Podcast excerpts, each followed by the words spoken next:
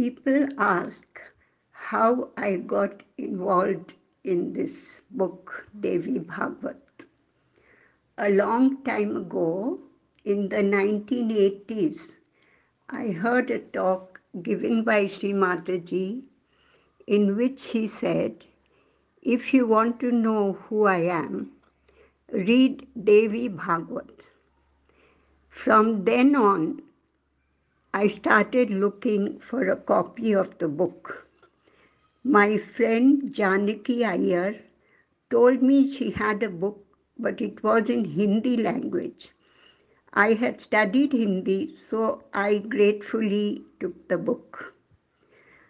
I used to attend a weekly Sahaj Yoga center in Bangalore, and like me, two Yuva Shakti children used to come early, and we would sit in the shed and wait. This was Kartik Vedanayagam and his sister Bhuvana. Every week, I used to narrate to them the episode of Devi Bhagwat that I had read. And thus, on every week, I would sit and tell the story. Then one day, they suggested, Auntie, why don't you make this into a written translation?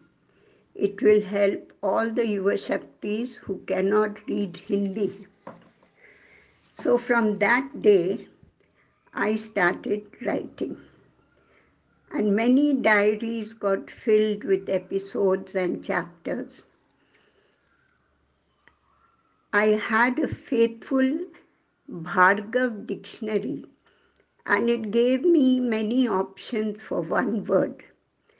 Whenever I had to translate conversations of the Devi I would close my eyes and think, how would Sri Mataji have said this sentence?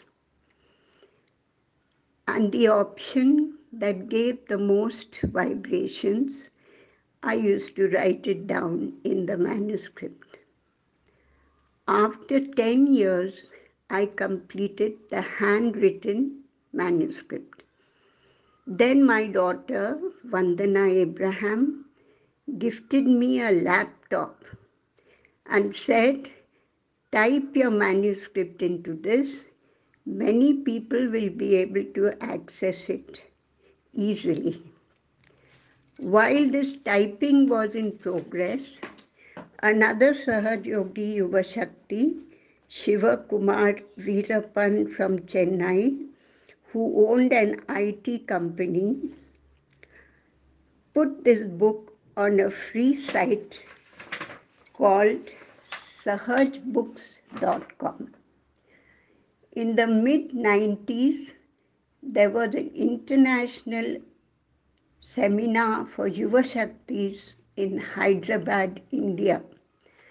And this book and this site was dedicated to all the Yuva Shaktis of the world.